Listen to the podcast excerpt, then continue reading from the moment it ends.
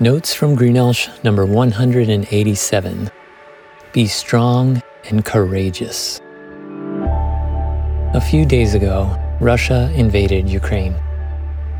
Although some commentators portray Russia as an evil aggressor and Ukraine as an innocent victim, that depiction is too simplistic. In situations like this, it's worth researching a variety of sources besides mainstream media to get a proper perspective. Seek to answer questions like historically what led to this course of action? Who is benefiting and who is suffering? What are the potential short term and long term ramifications, especially regarding the welfare of people, physically, emotionally, socially, and spiritually?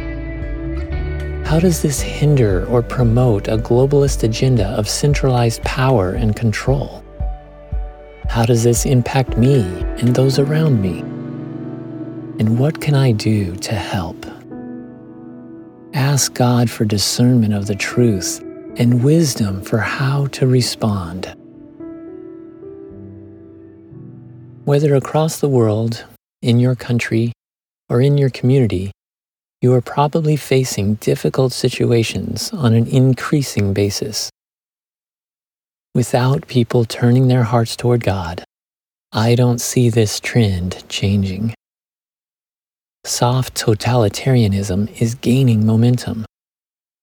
In the United States, the covert replacement of democracy with socialism, the fraud in elections, the permissiveness of illegal immigration, the failure of executive, legislative, and judicial leaders to follow and uphold fundamental laws, the use of media and technology to suppress facts, to censor dissent, and to punish truth givers, and the push towards digital identification and a social credit system indicate radical change. They point to an organized, strategic, elitist movement to cause or capitalize on calamities, chaos, and crises in order to restrict human rights and freedoms and amass wealth, power, and control.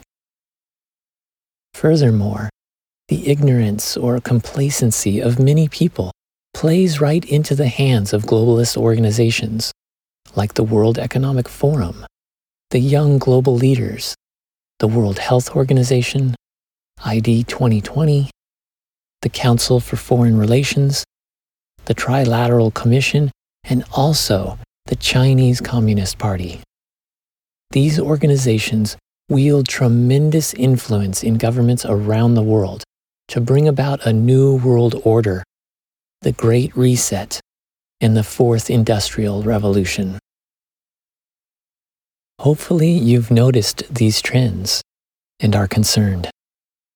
However, don't worry or lose heart. God has a plan and He will accomplish His purposes. Furthermore, He has placed you in this world at this time to be with Him, to be like Him, and to do what He does. Trust and obey God, and He will see you and others through. God's grace is sufficient, and His power is made perfect in your weakness. He will never leave you or forsake you. Here are three encouraging ways you can not just survive difficult and uncertain times, but have an impact as you seek to love God and others, no matter what happens to be going on around you. First, submit to God's Spirit. Realize that you can't do anything significant without abiding in Jesus through God's Spirit, just as a branch draws everything it needs from the vine in order to bear fruit. When you come to trust Jesus as your Savior, God gives you His Spirit to comfort, counsel, train, and empower you. To grow in faith, you must yield the desires of your body and the will of your soul to God's Spirit now alive in you. As you do, He gives you the wisdom, courage, and strength to do what's good and right. The Spirit is even described as a sword in the armor of God, your offensive and defensive weapon in spiritual battle. Numerous times, God taught the nation of Israel their need to rely on His Spirit and not themselves. For instance, around 500 BC, when many Jews returned from exile in Babylon, they faced formidable opposition in rebuilding the temple in Jerusalem. To experience victory, first they needed to repent of sin and renew their covenant with God. When they did, God told the prophet Zechariah that the people did not need to worry about completing the temple with their own strength, prowess, or resources.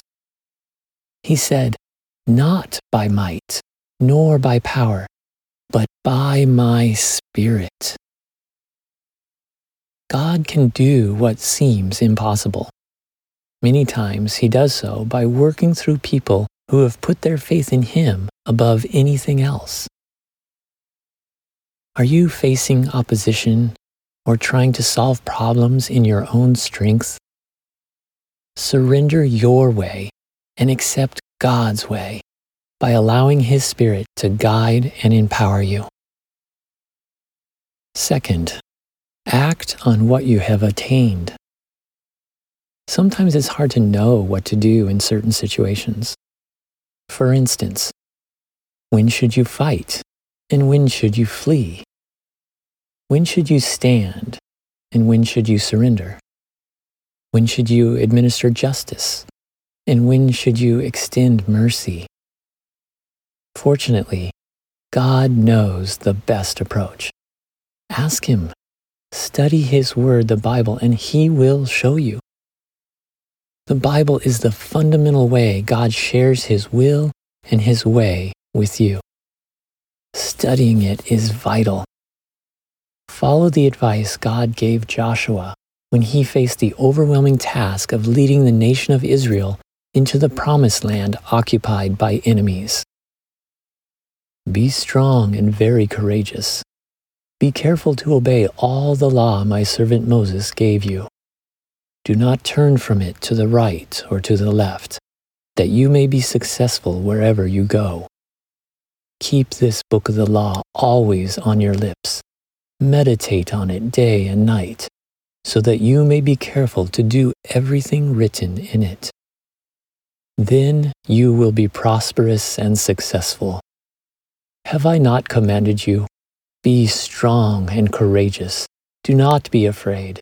Do not be discouraged, for the Lord your God will be with you wherever you go. As you evaluate a particular situation or struggle in light of your study, you may still have questions. That's okay. We can't understand everything all at once. So don't let what you don't know yet keep you from doing what you do know now. I'll say that again. So don't let what you don't know yet keep you from doing what you do know now. Usually, God gives you one step of faith to take at a time. Do that one thing which He has made clear. Then, as you continue to give up the ways of this world and spend time seeking His will, He reveals the next step through prayer and your study of His Word. The third way is to work with other believers. As you carry out God's mission of saving people, unite with other believers. Serve, edify, and equip each other as fellow ministers of God's reconciliation. Faithfully in love, use the gifts, experiences, and resources God has blessed you with to complement the efforts of other believers. Follow the Apostle Paul's advice. I urge you to live a life worthy of the calling you have received. Be completely humble and gentle. Be patient, bearing with one another in love. make every effort to keep the unity of the Spirit through the bond of peace. There is one body and one Spirit, just as you were called to one hope when you were called. One Lord, one faith, one baptism, one God and Father of all, who is over all and through all and in all. As you courageously represent God in this world, seek to influence people spiritually more than politically. That's the approach Jesus took, and he had the greatest impact of anyone in the entire history of the world. When he first came to earth, he chose not to overthrow the ruling political government. Instead, he wisely addressed the root of humankind's problem, which was their desire to serve themselves above serving God. Jesus, God the Son, became a man and paid for every person's wrongdoing with his innocent life and provided victory over sin and Satan through his resurrection from the dead. He brought spiritual change by saving people from their sin. His mission, even now, is to heal broken individuals bring them into his family, and work with them and through them to transform families, communities, and societies. So point people to Jesus. That's who everyone needs. Only through him can we become truly better people, better communities, and a better world. Soon Jesus will return as he promised.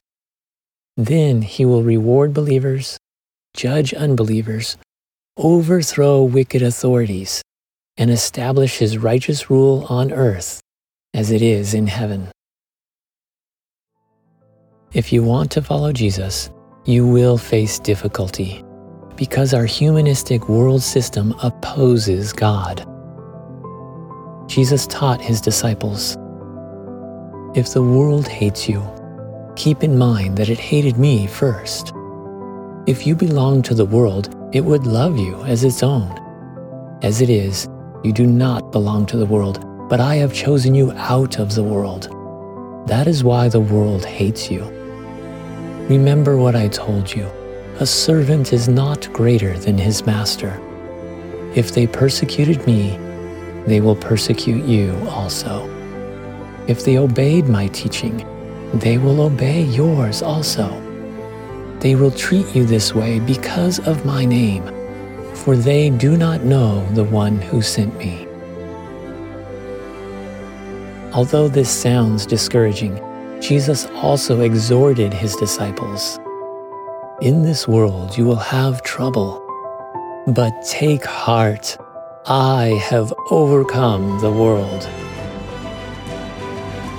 Boldly follow Jesus' lead through the power of His Spirit, and He'll show you and enable you to handle the challenges you face.